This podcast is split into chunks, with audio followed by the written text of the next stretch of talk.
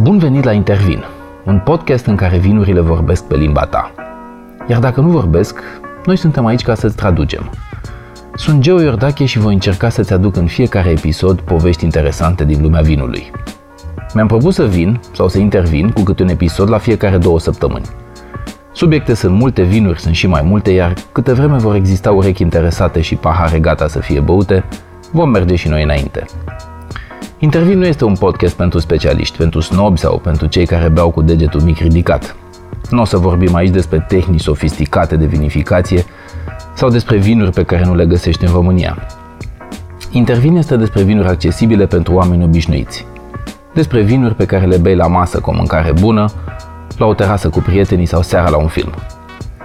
M-am tot gândit care ar putea fi subiectul primului episod al podcastului Intervin și am făcut o listă lungă – Răspunsul a venit de la organizarea degustărilor de vin, unde de obicei se începe cu un spumant. Așa că vom începe și noi cu subiectul spumos și efervescent al spumantelor. Care e diferența dintre șampanie, cava sau prosecco? Ce spumante de calitate se produc în România? Cum a ajuns șampania pe podiumurile sportive din întreaga lume? Acestea sunt câteva din întrebările la care veți găsi răspuns în acest episod al podcastului Intervin. Alături de mine în acest podcast se va afla Mihai Nicolici, proprietar al magazinului specializat în vinuri Private Wine. Înregistrarea am făcut-o în castelul unde Mihai e rege și anume la magazinul Private Wine de pe calea Șerban Vodă 28, înconjurați de inspirație, adică de vinuri bune. Hai să dăm drumul! Pe piață există șampanie, prosecco, cava, spumant. Care e diferența dintre ele? Sunt cinci elemente principale care fac diferența între aceste lichide cu bule. În primul rând, localizarea – locul în care sunt culeși strugurii și în care e produs lichidul. În al doilea rând, vorbim despre soiurile de struguri folosite care fac diferența. În al treilea rând, metoda de vinificație. 4. Timpul de producție sau de păstrare în pivnițe până produsul e gata. Ultimul element e reprezentat de bulele din lichid care sunt diferite de la un spumant la altul. Uh, în primul și în primul rând, șampanie este o denumire protejată. Nu poate fi folosită, conform regulilor internaționale, decât pentru produsul obținut în zona Champagne din Franța. Celelalte. Um, cava este un produs spumant din uh, Spania. Există o denumire de origine, se numește Deo Cava. Destul de interesantă, o să discutăm eventual puțin despre ea dacă vrei. Deci cava se face numai în Spania. Cava este o denumire care, de, de spumant care se face numai în Spania. În principiu s-a început cu trei struguri, dar o să discutăm uh, despre ea la momentul la care vrei. Așa, deci, șampanie în Franța, doar în zona șampanie, cava în Spania, a apărut în zona Penedez, care este în apropiere de Barcelona. Uh, mai există ceva ce se cheamă cremant. Cremant este un spumant care se face în toată Franța, mai puțin în zona șampanie. Uh, există în Germania, se numește sect, spumantul german. Uh, și în rest sunt spumante. Ah, ai zis Prosecco, Prosecco, Prosecco da. Franciacorta. Da. Franciacorta este iarăși un spumant care se face în Lombardia. Are legătură cu cava și cu șampanie. Tot în uh, Italia mai există Prosecco.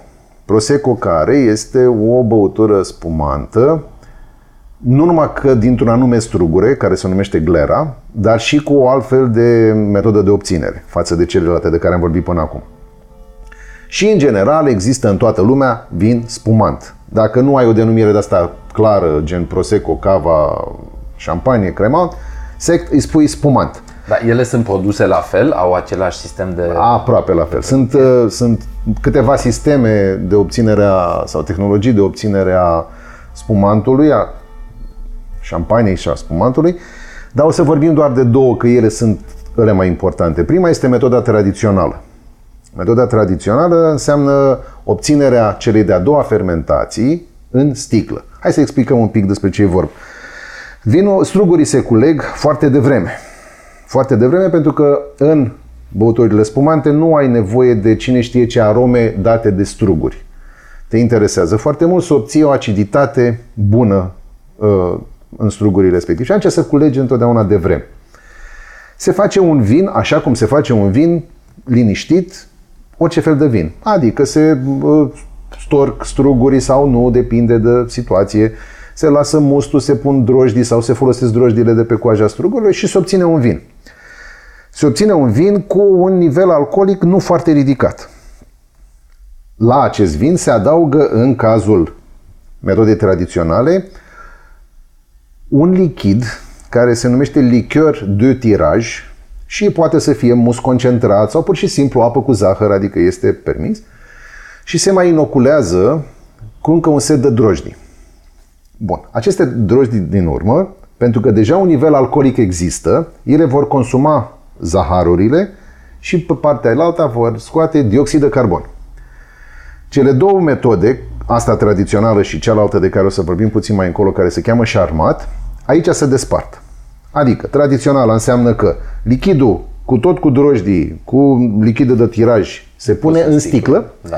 se închide cu un dop, ca lumea să înțeleagă, e un dop ca de bere și se lasă să-și facă efectul.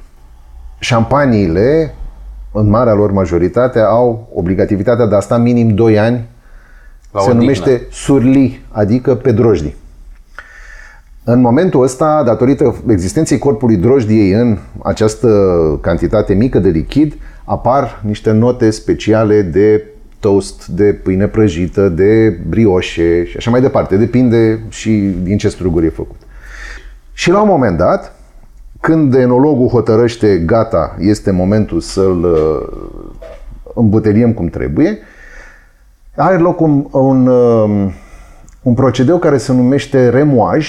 Remoajul, cred că l-ați mai văzut pe, la, pe YouTube, pe televizor, sunt niște cadre așa sub formă de A în care se bagă sticlele da, și se bat. Ce se da. întâmplă acolo este să încearcă adunarea corpurilor drojdiilor care au murit în sticlă către dop, către vârf și se învârt uh, cu două mâini, uh, se bat. Mă rog, e un procedeu destul de Ele găsit. se adună către vârf, ca, către dop, ca să poată fi scoase după Ca să poată fi scoase de da. acolo, da? da? Bun. Uh, când ele au ajuns în dop cu, cum trebuie, urmează un procedeu care se numește degorjare. Degorjarea asta înseamnă trecerea cap, capului sticlei cu tot cu corpurile drojdiei printr-un lichid criogenic. În mare parte se întâmplă așa acum un lichid criogenic undeva la minus 25 de grade, astfel încât cât a intrat capul sticlei în lichidul respectiv a înghețat, se formează un dop de uh, gheață care înglobează așa, se deschide capacul de bere așa cum se deschide un capac de bere, însă un pic cu mai multă atenție și presiunea dinăuntru sticlei acumulată, care este de 6,5 atmosfere într-o sticlă de șampanie sau de spumant, aruncă dopul acela de gheață format în sticlă care conține și corpul drojdilor. Sticla se pune verticală, se adaugă sau nu un lichior care se numește un lichid, care se numește lichior de expediție. Și ăsta face, de-abia aici, face diferența de zahăr sau de percepție de zahăr între diversele stiluri de șampanie sau spumante. Asta e metoda tradițională. În cazul șampaniei se cheamă metoda șampenoază. Dar numai acolo, adică, deși e aceeași metodă, nu poți să-i spui decât tradițional. Aceeași metodă e folosită la cava. Diferența între cele două uh, băuturi este de struguri folosiți. La șampanie se folosesc trei struguri, Chardonnay, Pinot Noir și Meunier. Până de curând ăsta de treilea se chema Pinot Meunier, dar s-a descoperit că nu are nicio legătură cu Pinot. Și atunci îi spune Meunier. Astea și ele trei struguri, cele trei soiuri folosite, pot fi doar unul din ele, în speță Chardonnay sau Pinot Noir, sau combinația dintre ele. Ca așa, dacă toți suntem aici, dacă e din Chardonnay, se numește Blanc de Blancs, adică un vin alb din struguri Dacă e din Pinot Noir, se numește Blanc de Noir, adică un vin alb din uh, struguri roșii. Și de asemenea poate să fie și roze.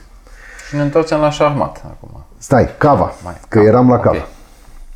Cava se face din trei soiuri de struguri, care se numesc Pareiada, Macabeo, Charelo. Se mai folosește și Chardonnay în ultima vreme, deși ei mai tradiționaliști nu prea acceptă folosirea Chardonnay-ului, a pe de altă parte e un soi de volum.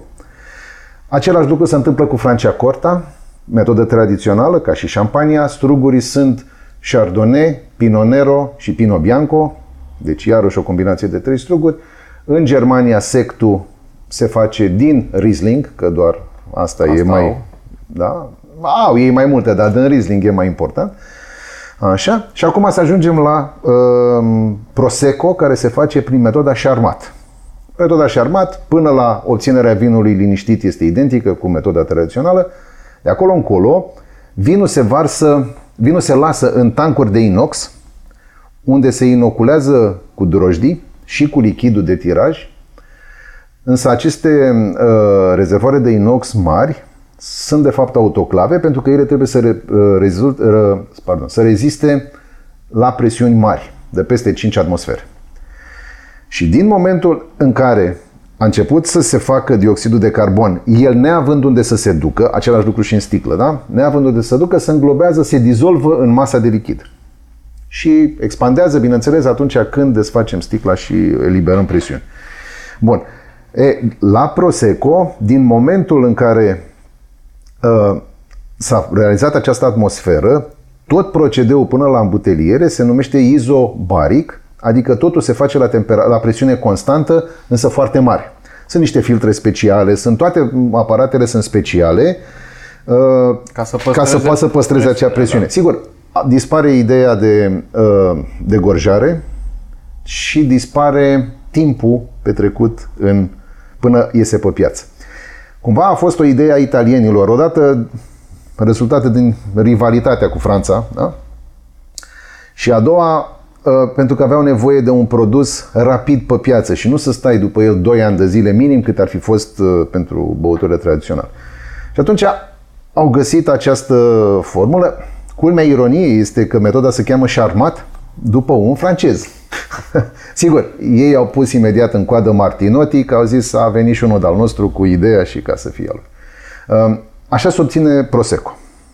Prosecco se obține din glera, este un strugure special pentru Prosecco și aici e o chestie interesantă ca poveste. Până nu de mult, strugurile se chema Prosecco. Așa se chema strugurile.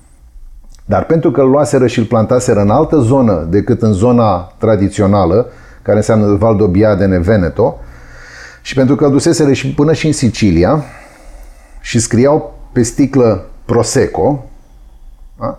uh, italienii au avut grijă de treaba asta și au zis nu, strugurele se numește Glera de acum încolo și Prosecco ai voie să scrii pe etichetă numai dacă este din uh, zona Valdobbiadene și din Veneto. Dacă ești fan al sportului, oricare sport, îți e cunoscută următoarea scenă – câștigătorii se urcă pe podium în aplauzele mulțimii, dopurile de șampanie zboară cât colo și artezianele cu bule stropesc în jur. O tradiție ciudată ținând cont de costul unei sticle magnum de șampanie. Un obicei care a apărut, ca multe altele, printr-un accident. Prezența lichidului cu bule la evenimentele sportive a început în anii 30, când comerciantul de șampanie Frederic Chandon a început să ofere câte o sticlă câștigătorului Grand Prix-ului automobilistic francez – Cursa avea loc pe faimosul circuit din orașul Rems, aflat în inima provinciei Champagne, iar contele Chandon participa în mod regulat la aceste evenimente. Totuși, Champagne nu a urcat pe podium decât la finalul anilor 60. În 1966, cineva a uitat la soare sticla ce urma să fie oferită ca premiu.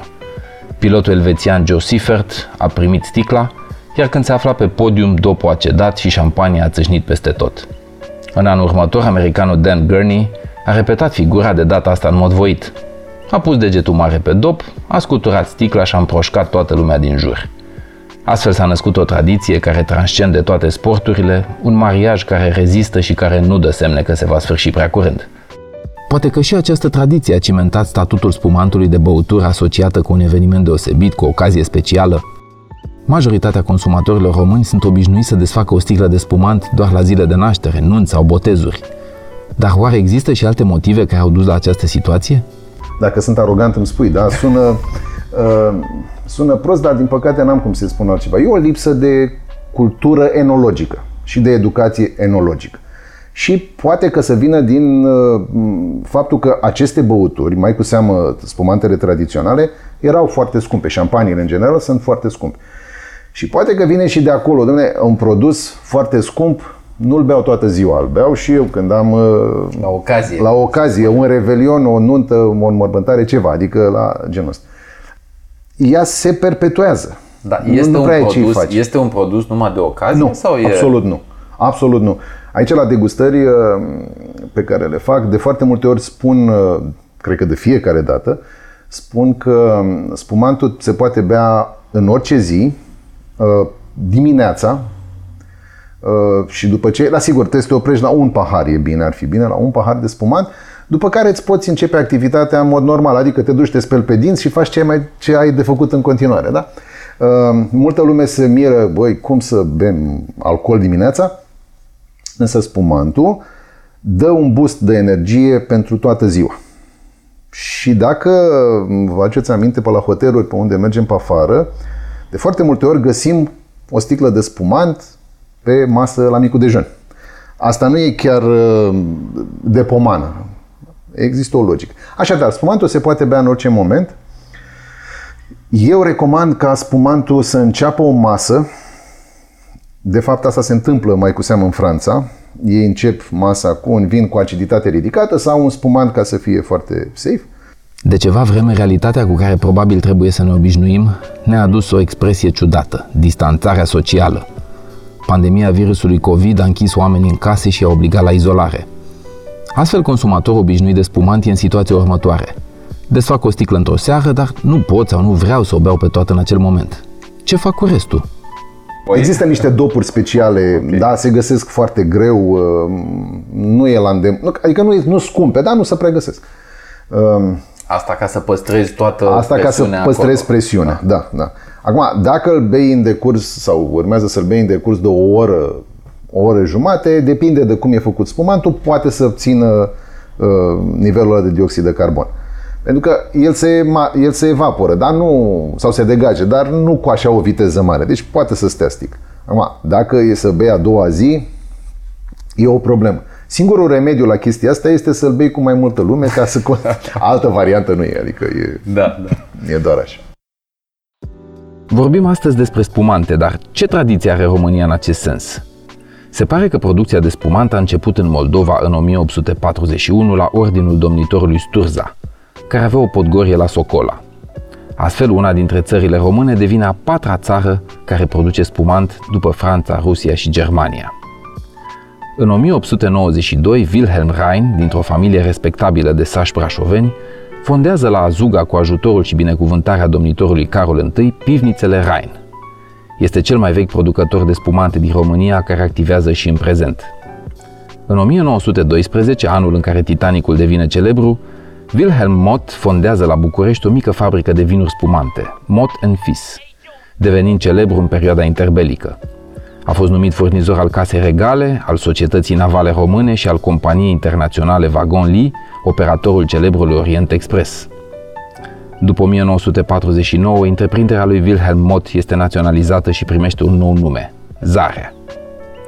Revenind la perioada interbelică, între 1910 și 1921, avocatul și producătorul de vinuri Nicolae Bazilescu reconvertește fabrica de bere București Noi, transformând-o în fabrica de șampanie naturală.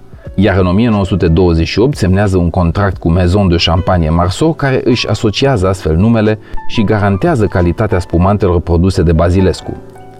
Povestea de succes se încheie ca și în cazul MOT în 1949, când statul naționalizează afacerea. Deci da, uite, tradiție avem. Dacă asta putem să o numim uh, și putem tradiție totuși de 100 și ceva de ani. În comparație cu Franța, care, mă rog, are o tradiție un pic mai mare, sau chiar cu Spania sau cu Italia, sigur că nu ne comparăm, dar eu zic că deci se bea, okay. de la, se bea... Se bea, se bea. Firește că șampania, că de aici apare și chestia asta că ea e doar la anumite ocazii. Pentru că o bea clasa, elita, bogătașii, aristocrații, ăia beau șampanie. Știm cu toți scenele din filme în care bogătașii petrec cu șampanie și stridii sau comandă la room service-ul hotelului șampanie cu frișcă și căpșuni. Sunt clișee bine cunoscute. Totuși, care sunt gusturile complementare acidității și bulelor? Cu ce mâncare se asociază cel mai bine spumantele? Asocierea șampanie, ca să folosesc okay. nume, cu stridii, este o asociere de uh, valoare. Adică stridia este un produs care nu mai ieftin nu e. Uh, și se asociază cu șampania, care nici asta nu e chiar foarte ieftină. Da? Bun. Sigur că spumantul se asociază bine cu orice mâncare. Uh, nu știi ce să pui pe masă ca vin, dar ai un spumant, folosește liniștit că sigur se va potrivi, adică nu există să nu se potrivească. Asta datorită acidității foarte bune. Bun, uh, tot această aciditate face ca consistența uh, stridiei, da, aceea nu, E un termen, dar sună naibii de prost, e da. mucilaginos, dar nu, da. asta e termenul, ce să-i fac? Nu știu cum să-i spun altfel. Și asta e textura, ce Așa e textura, tot, da. da, ok. Deci, uh, taie aciditatea din spumant, din șampanie, taie foarte bine acest nivel de grăsime, să-i spunem, da, din, da. Uh, din stridi. Uh, bineînțeles că șampania merge cu orice este gras, orice spumant, având aciditate foarte bună, are nevoie de o în contrapartidă de un produs cu grăsime mai mare, care să poate să-l ajute. Chestia cu băutul cu uh, frișcă și cu uh, tot felul de fructe pe el este mai degrabă o chestie de uh, atmosferă. Nu prea se potrivește, sincer să fiu. Nici nu e distonant rău de tot. Așadar, asta discutăm de șampanie. Restul, astea alte toate care sunt uh, mai simpluțe și prosecco, spre exemplu, se poate bea absolut în orice moment cu absolut orice. Se poate bea, uh, dacă o ducem, să o ducem în derizoriu derizoriului, se poate bea și cu o omletă. Ok. Da? Singurul lucru, că există o chestie cu care eu recomand să nu se bea uh, și poate să sune ciudat uh, și bei și tu dacă se potrivește, cu pișcot. Deși tradiția nunt, nunților așa, românești, nuntă, da. da, te întâmpină cu un pișcot, cu un pahar de spumant ai putea să-l folos, să folosești chestia asta doar înmuind pișcotul în șampanie. Altfel, în momentul când pișcotul ăla foarte crocant îl spargi în gură și el să faci să fărâmă în bucățele mici, mici, mici, mici, ai șanse ca uh, bulele de dioxid de carbon care se degaje pe limbă din uh, spumant să-ți ducă pe uh, gât în jos particulele alea fine și să te neci. Ok, nu o să mori, dar nu ai o senzație plăcută. plăcut, și atunci da. sfatul este nu așa. Dacă vrei să-l înmoi în, în, în spumant, bine, dacă nu, mai bine spumantul separat. Odată cu descoperirea șampaniei, producătorii francezi aveau o mare problemă legată de rezistența sticlelor în care se păstra lichidul cu bule, pentru că acesta genera o presiune extraordinară de peste 6 ori mai mare decât cea atmosferică. Asta înseamnă o presiune de 5 kg pe fiecare centimetru pătrat. Astfel, mare parte din sticle nu rezistau și se spărgeau, în special la transport. Conform surselor vremii, producătorii de șampanie pierdeau anual până la 40% din producție datorită fragilității sticlelor. Din fericire, sticlarii din Anglia au găsit soluția. La începutul secolului XVII, Anglia se afla în ghearele primei crize mondiale de energie. Creșterea susținută a populației, urbanizarea rapidă, Nenumăratele războaie și zecile sau sutele de călătorii pentru descoperirea lumii noi decimaseră pădurile țării și epuizaseră rezervele de lemn. Regele James I era îngrozit. Fără lemn însemna fără corăbii, deci fără o armată navală care să apere țara în fața inamicului, care la momentul respectiv era cam tot restul Europei. Lipsa lemnului era o amenințare existențială la adresa Angliei. Panicat, regele proclamă în 1615 o lege prin care speră să rezolve situația. Astfel se interzice cu străjnicie folosirea lemnului pentru o serie de ocupații, printre care și fabricarea sticlei. Fără lemn de ars pentru fabricarea sticlei? Producătorii de sticlă din Anglia erau furioși. Lemnul era un combustibil tradițional folosit de sute de ani pentru producerea sticlei. Ce aveau să se facă? Din lipsă de soluții au apelat la cărbune, care era un combustibil cunoscut încă de pe vremea romanilor. Timp de sute de ani, cărbunele fusese considerat însă un produs inferior și murdar, care în plus necesita și investiții serioase pentru extragere și astfel fusese în mare parte ignorat până atunci, lemnul fiind oricum la dispoziție în cantități uriașe.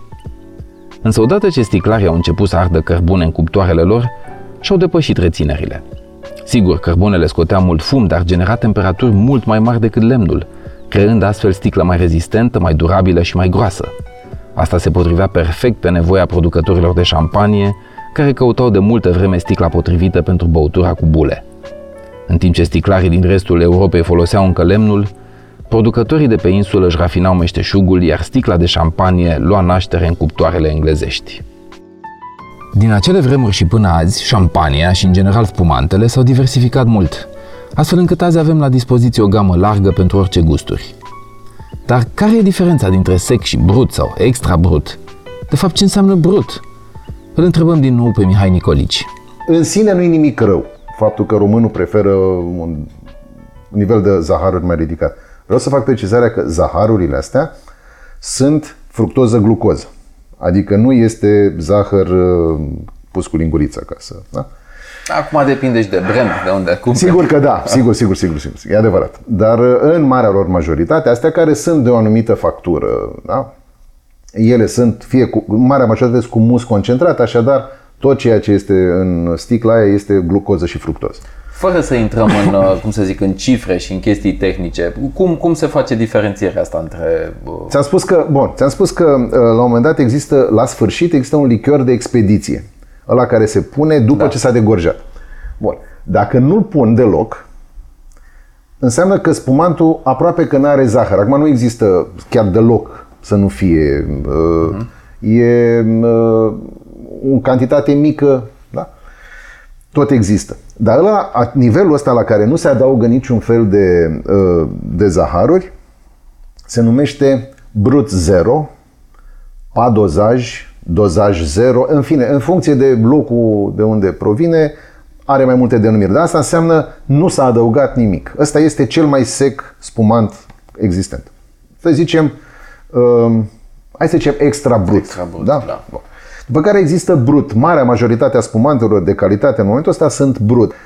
Dacă ar fi să fie uh, vin liniștit, uh, vinul cu nivel de brut ar însemna că e un demisec. Așadar, brutul este până în 12 grame de zaharuri pe litru. Da, echivalent ar fi fost un demisec. Mergem în continuare și aici apare mica problemă uh, în ceea ce scrie pe etichete, pentru că următoarea treaptă de zaharuri se numește extra dry. Dar ea este un demi dulce aproape. Adică cantitatea de zaharuri este mai mare la extra dry, deși denumirea nu ar spune. Și în fine, în continuare se merge pe uh, demi dulce, dulce, uh, dar astea dulci, dulci sunt foarte rare, nu se prea mai folosesc uh, în ultima vreme, sunt foarte rare. Sunt un consumator obișnuit. Îmi place spumantul, dar nu dau 1000 de euro în vreun club pe o șampanie Veuve Clicquot. Sau poate că în club atâta costă un pahar?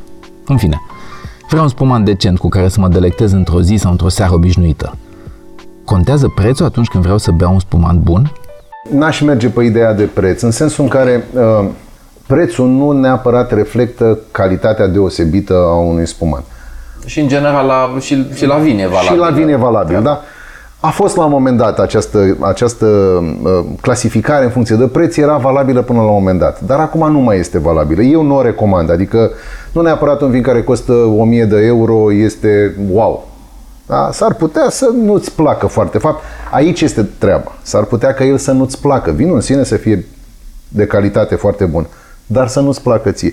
Și atunci n-aș merge pe ideea nu cumpăra vinuri sub 20 de lei. Ok, sub 20 de lei trebuie să știi ce vrei de la vinul ăla neapărat dacă, uh, dacă vrei să dai așa puțin bani. Și atunci am explicat, spumantele în general, fie că sunt pe metoda șarmat, fie că sunt pe metoda tradițională, sunt costisitoare. Adică nu poate să fie un spumant foarte ieftin. Ceva nu e în regulă acolo, dacă e foarte ieftin. Uh, dacă mă întreb ce ai putea să bei uh, ca un om obișnuit, Opțiunile sunt foarte multe pe piața românească. Foarte, foarte mult. Aș merge, pentru că eu țin mult la chestia asta, aș merge întâi pe cei al nostru.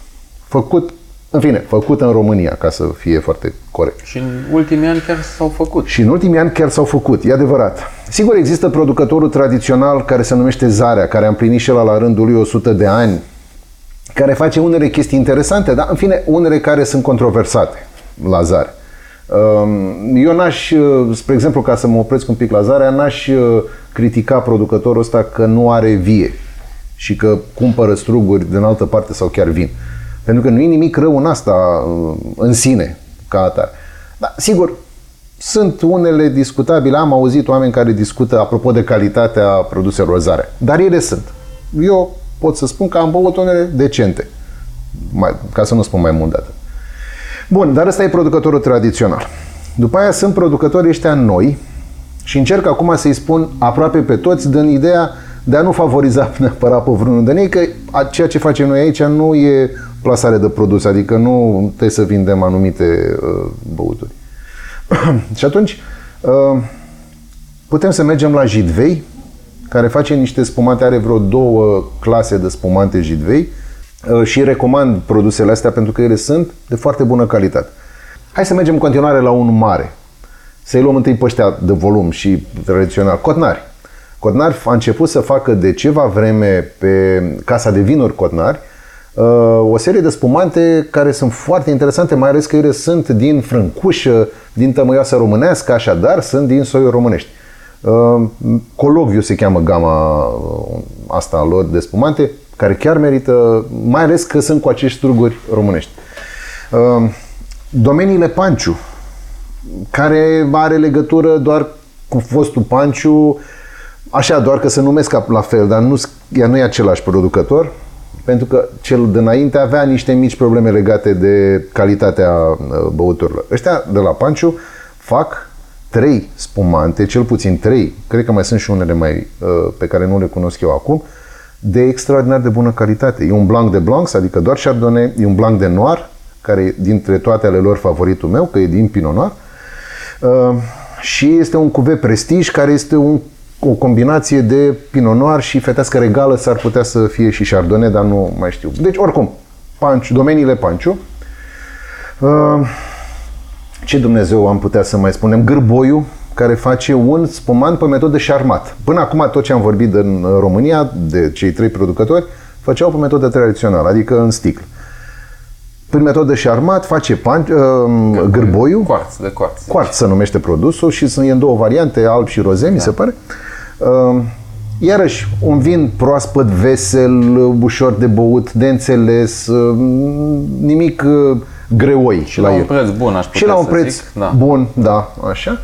Uh, ca să te terminăm sau în fine să sărim așa pe hartă puțin de acolo până dincolo, dar nu contează, Petro Vaselo e din acest punct de vedere, ce este producătorul, ăsta e, Petro Vaselo e în Recaș, da? lângă Recaș, um, care a început piața uh, produselor um, prin metoda Charmat, sistemul Prosecco, da? Deși nu e corect spus sistem Prosecco, se cheamă metoda Charmat. Petro Vaselo are gama Bendis, care, din care are două în momentul ăsta, au fost, au fost trei, dar acum sunt două, uh, un roze absolut spectaculos și un uh, nadir se numește uh, celălalt care e un chardonnay cu Riesling sau poate să fie doar chardonnay. Nu mai știu chiar exact. Pe care mi-aduc aminte, chiar le-am degustat aici. Le-am degustat tine. aici, da, chiar da. aici au fost mult. Uh, niște produse de foarte bună calitate, extrem de bine făcute, tinerești, uh, elegante, foarte, foarte frumoase. Merită încercat și nu sunt scumpe, adică nu e ok pentru toată ziua. Nu rup buzunarul. Nu da. rup buzunarele. Petru Vaselu, pe de altă parte, are și un spumant pe metodă tradițională, se numește Cotis, uh, mai elegant, mai dichisit, uh, niște note aromatice puțin mai spectaculoase, firește și mai scump, pentru că asta e procedeu. Uh, deci, iată, are două tipuri de spumant Petru Vaselu. Nu vreau să omit pe cineva, Carasia, Carastelec, Carastelec uh, în nord-vestul țării, uh, iarăși au gama Carasia, niște spumante absolut spectaculoase și ele, nici ele foarte scumpe, pe metodă tradițională, așadar uh, se pot lua foarte bine.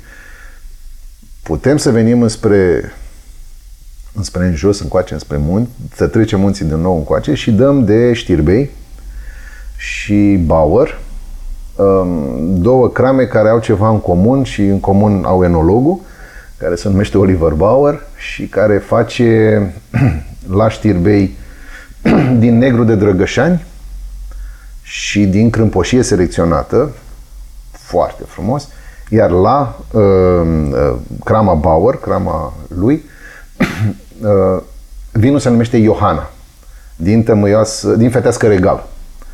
Uh, E un vin pe care eu l-aș putea bea în absolut orice moment uh, cu plăcere, deși e un vin scump, mai scump aici decât uh, celelalte, dar stă 5 ani de zile pe, stic, pe drojdi. 5 ani de zile. Nu poate să fie ieftin dacă petrece atâta timp. Uh, odată timpul scurs, costurile cu întreținerea da. și faptul că faci un vin și îl capitalizezi după 5 ani, adică e, sunt niște costuri. Bun. Uh, dar nu-s numai ei. Adică stau acum să mă gândesc Da, îmi pe dau cine a seama. mai uitat. Piața e ah, mare. Iarăși, uh, la Arad, Balagheza uh, face un uh, spuman din mustoasă de măderat. Impecabil și ăla. Impecabil. Fără niciun fel de discuție. Spumantul se poate asocia cu orice fel de mâncare. Dar ce facem atunci când avem o masă îmbelșugată, la care merg mai multe tipuri de vin? O ținem pe consecvență sau ascultăm ce ne spune gustul mâncării? Românul mai are o meteahnă și spune, domnule, mă așez la masă și beau de la început până la sfârșitul mesei un tip de vin. Ca să nu mă doară capul a Ca să doua nu zi. mă doară capul, să nu mă îmbăț, să nu mă doară capul a doua zi. E o prostie. E o gândire greșită pe care eu sper să o modificăm. Masa se începe cu un vin cu aciditate ridicată, că poate să fie spumant sau un vin liniștit, dar cu aciditate. La fiecare fel se poate asocia un alt tip de vin, de fapt. Este recomandat să se asocieze un alt tip de vin. Hai să dau un exemplu ca să nu țin mult. Uh, Să zicem că beau vin alb la început.